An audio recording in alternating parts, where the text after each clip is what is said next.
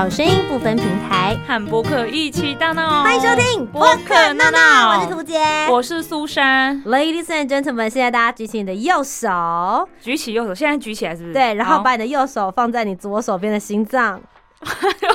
准备好了吗？好了，现在我们一切的回应都要凭着良心哦。是在今天是要做什么审判吗？请问，当你去了一家餐厅或者甜点店吃东西的时候，东西一来，你一定会拍照的人，请说是。欸、最好你沉默。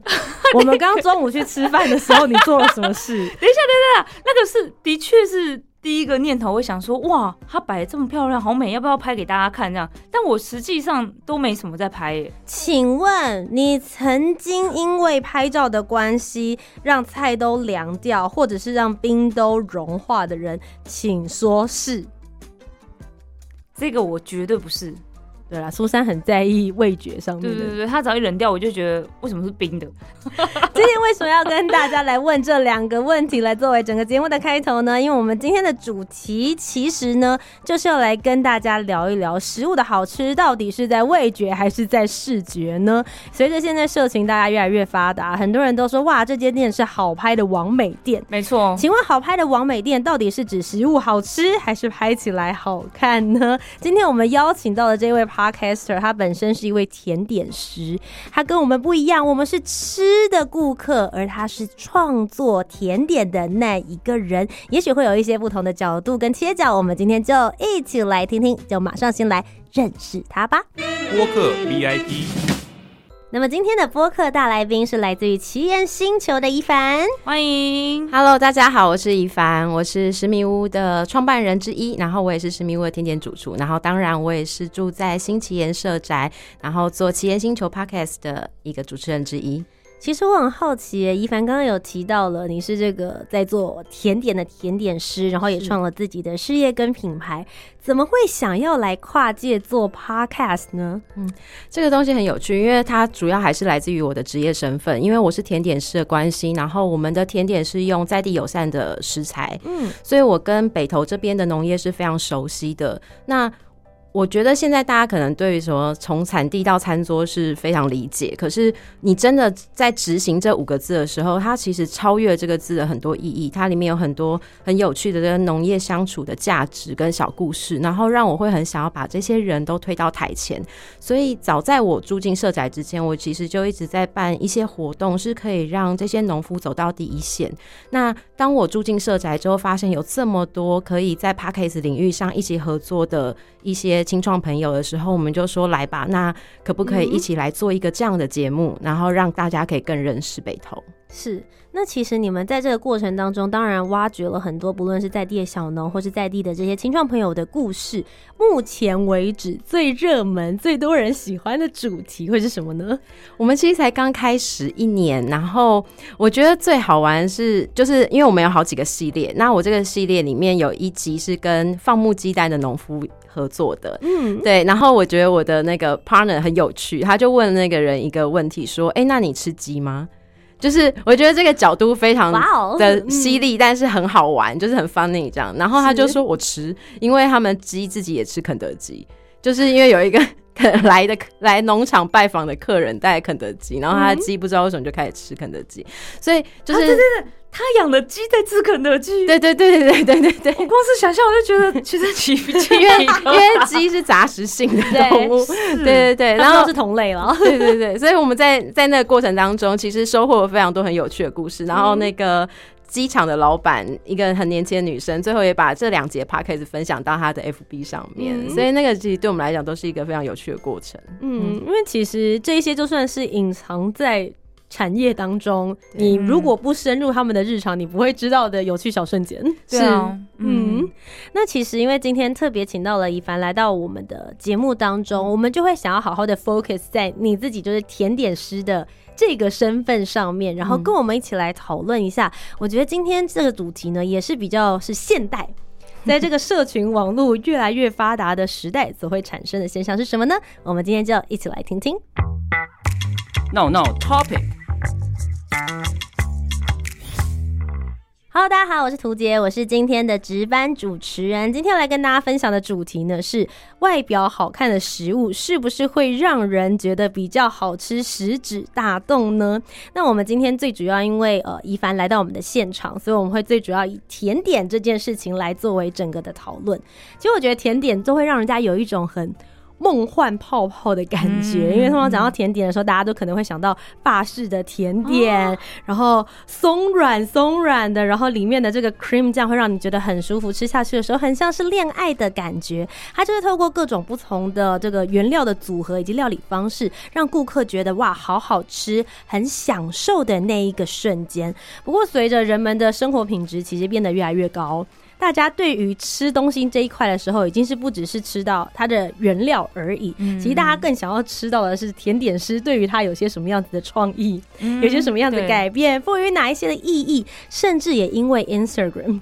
所以让这个食物视觉化开始有了这样子的一个影响。大家会想说，哇，这家甜点不止好吃，而且。打卡拍照很漂亮，也开始有这样子的一个感受，所以这样子的概念就变成一个好吃的甜点，不只是味觉，在视觉上面也很需要被重视。那我自己这边呢，会想要分享一个呃我自己的小经验，嗯，因为我之前在瑞士念研究所，那我念的其实就是 hospitality，其中有一门课我们在教 plating，就是摆盘，嗯，那我在那个时候摆盘课上面的经验，老师在教，其实我一开始有点不以为然，觉得为什么要这么搞刚？嗯，就是一盘菜的精不精致或是好不好吃，跟它摆的怎么样有什么关系？吃进去了之后，胃就像是一个果汁机，这样讲可能有点不舒服，但就是。你就是吃进去里面啦，那这这件事情，比如说营养成分等等的，其实不会因为你摆的比较好，它的营养成分就特别高，没错，对吧？是没错，对吧？对啊，所以我我那个时候心里真的有这样子的感受。可是那时候老师讲了一句很关键的字。你现在摆盘有学好，本来一盘菜一百块，你现在可以一百块卖三百块，哇！这个瞬间有一种商业性的感觉，你知道吗？所以大家当然你就很认真的在去学习这个过程，那他就会说，这其实也是一个。品牌化跟视觉化很重要的一个关键。不过我自己后来因为没有继续在这个厨艺或者是相关的产业界里面继续工作，身为一个顾客跟身为一个吃的人，我当然还是会提出一个 question，就是外表好看的食物真的会让人觉得比较好吃吗？那对于一个甜点师来说，在创作的过程，除了味道之外，视觉外观上面又会在意些什么呢？我们在听怡凡的答案之前，先来听听另外一位顾客。也就是我们的吃货苏珊是怎么想的呢？苏珊怎么说？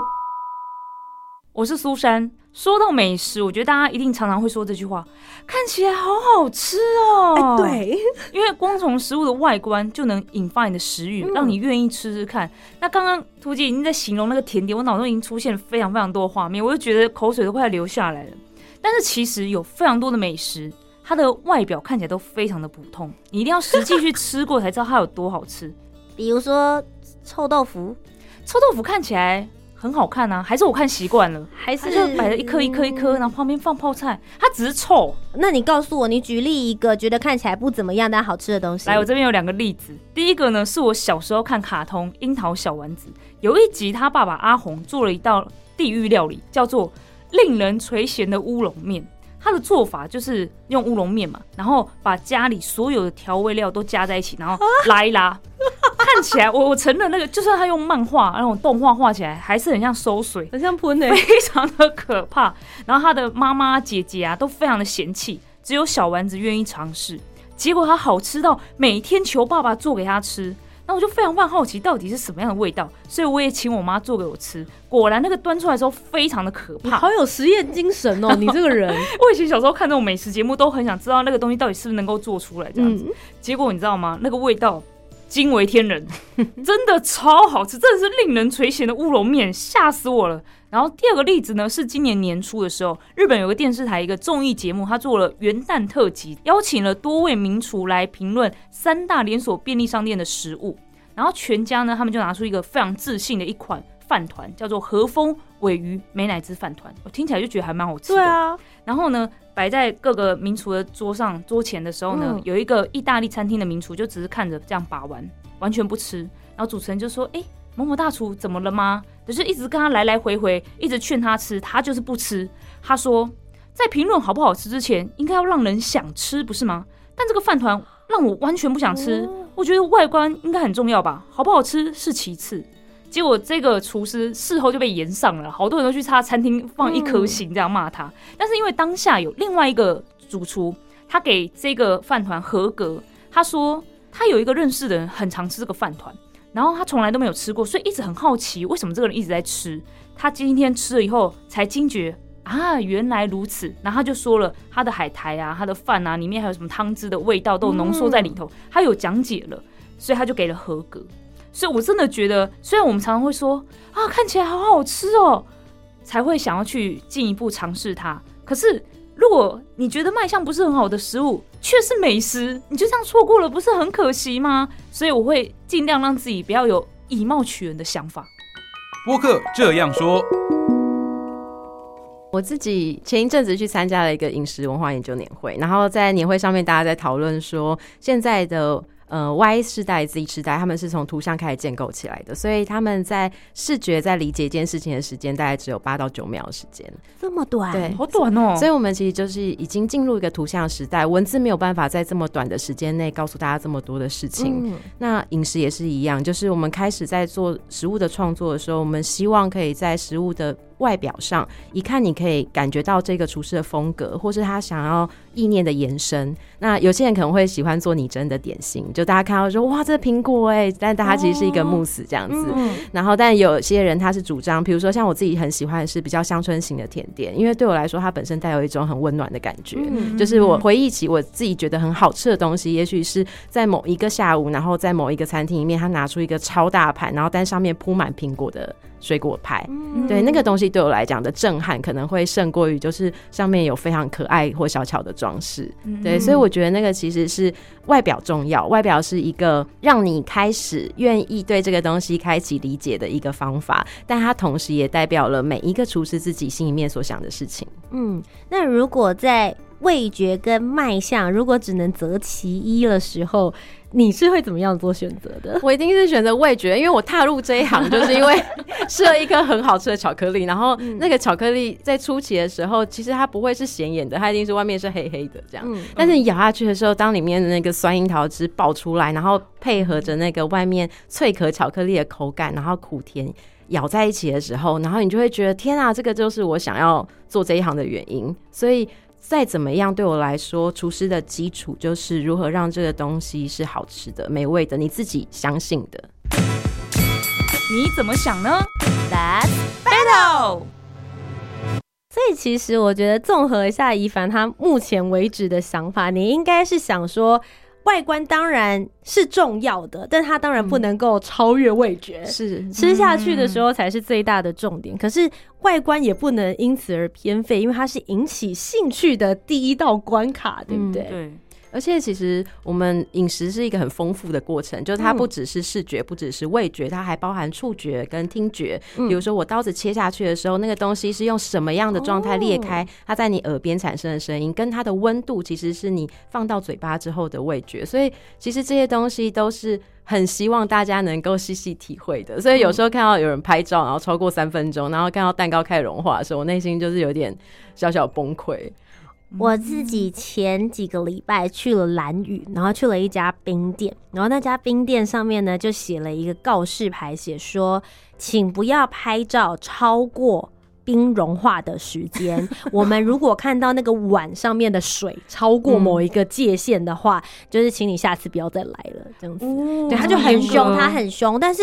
我觉得可以理解，就像刚刚怡凡说的，他身为一个甜点师，他做出了这一道料理之后，当然希望满足的是人的胃，而不单单只是眼睛或者是你的按赞数而已。嗯、对于你们来说，其实珍惜那个食物从。原料，然后透过你们的巧手跟你们的巧思变成这一道料理的时候，应该是要能够完成它最重要的任务，就是味觉这方面的。嗯、是的。那如果看到有人为了打卡、为了拍照，就是会有这样子的冲动，你们会想说啊，原来现在流行是这个样子。比如说刚才做成一个苹果，那我是不是也要来做个苹果，或做个桃子？你们会这样想吗？嗯。就是看个人的喜好，因为其实苹果出来之后，的确是非常多的那个法式的甜点店开始有在做拟真甜点的部分。嗯、可是这就关系到，就是厨师他自己真的想要传达的是什么事情嘛？就是比如说，我真的爱的就是。像我师傅做的那一个，外面是纯黑的，然后可是里面却却很有风格跟滋味的。那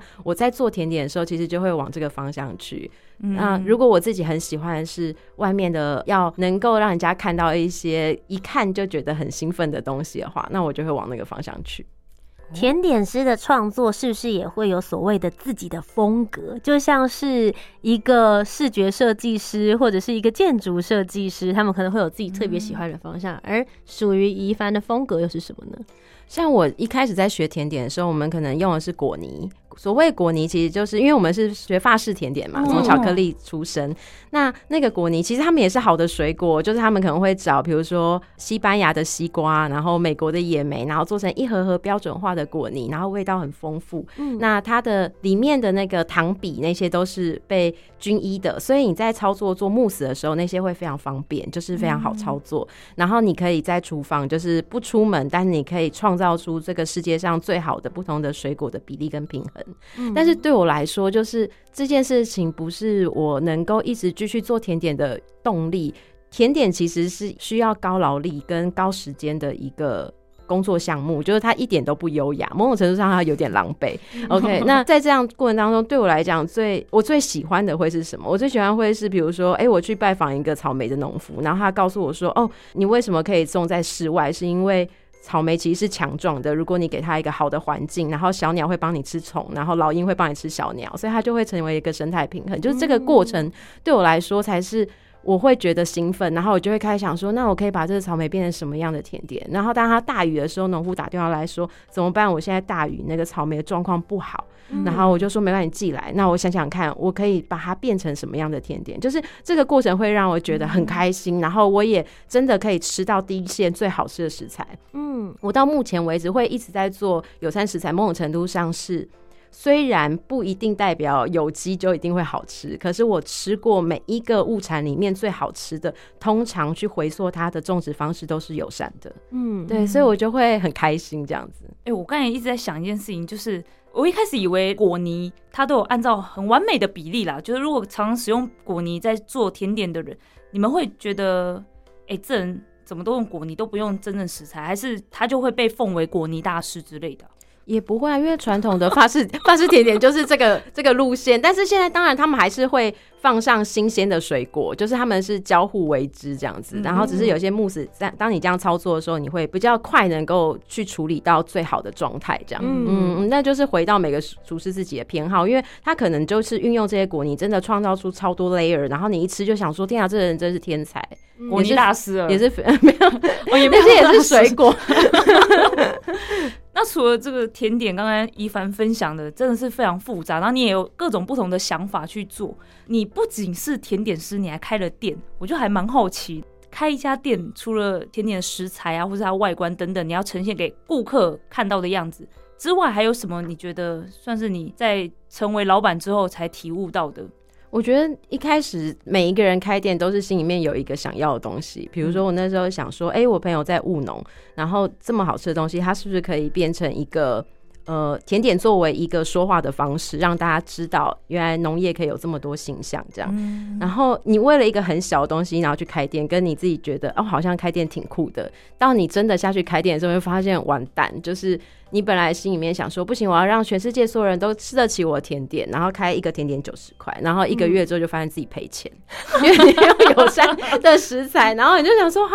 然后于是你就跟你的合伙人开始有一个争执，就是甜点到底是每天吃还是一周吃一次就好了，嗯、就是一个很荒唐的一个逻辑，但是某种程度上他在表示你的定价策略跟你所用的食材背后。代表的你的目标族群是谁？嗯，那你如何在不违背你的原来的一开始开店的想要的那一件事情而一直走下去呢？这样，所以我们其实后来也经过非常非常多不同的调整，然后也一直在试图让这个店可以更有趣，然后更被大家记得。所以我们的都说。开店最重要的不只是食物本身而已，食物是一个最基础的东西。它其实每一个方面，从经营管理到所有的理解，都是需要去注意的。我觉得刚好刚刚怡凡有提到了，就是定价这件事情。嗯、我们前面一开始我有提出我的疑问嘛，我的老师，我的 plating 老师跟我说，如果摆盘摆的好的话，它是能够提高这个食物的售价的。你们有在定定价或在创作甜点的时候有注意到这件事吗？这个刚刚这个理论是对的吗？我们通常在真实在定价的时候，主要是跟着它的食材成本来的，然后会出现一个 range 这样子。嗯、然后，但是如果它真的可以让它变得很复杂，可是因为摆盘其实是要花力气的，对，就是要花人工，嗯、你做的所有装饰其实都要人工，所以你通常看到摆盘复杂的东西，它也相对比较昂贵。除了它能创造出更多附加价值，某种程度上是它也创造出了更多人力的需求。嗯，对，所以他一定是会到那个哇，我增加就业机会，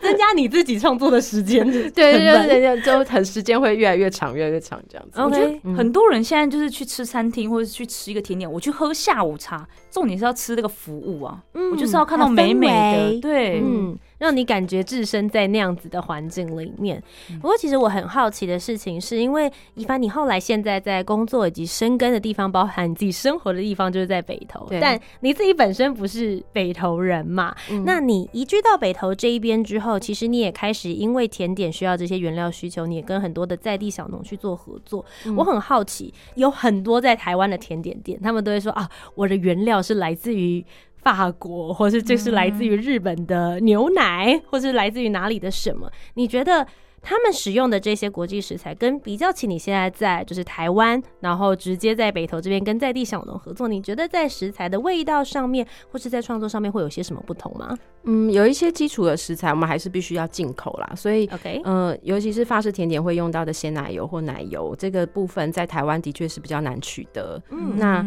所以我们自己本身也是会有一些食材是来自于国外。那我觉得使用台湾食材有一个最有趣的地方是，你会有很多在国际上没有。被发现过的滋味，比如说灯笼果，连我们自己的人都很少吃到。但是你真的是，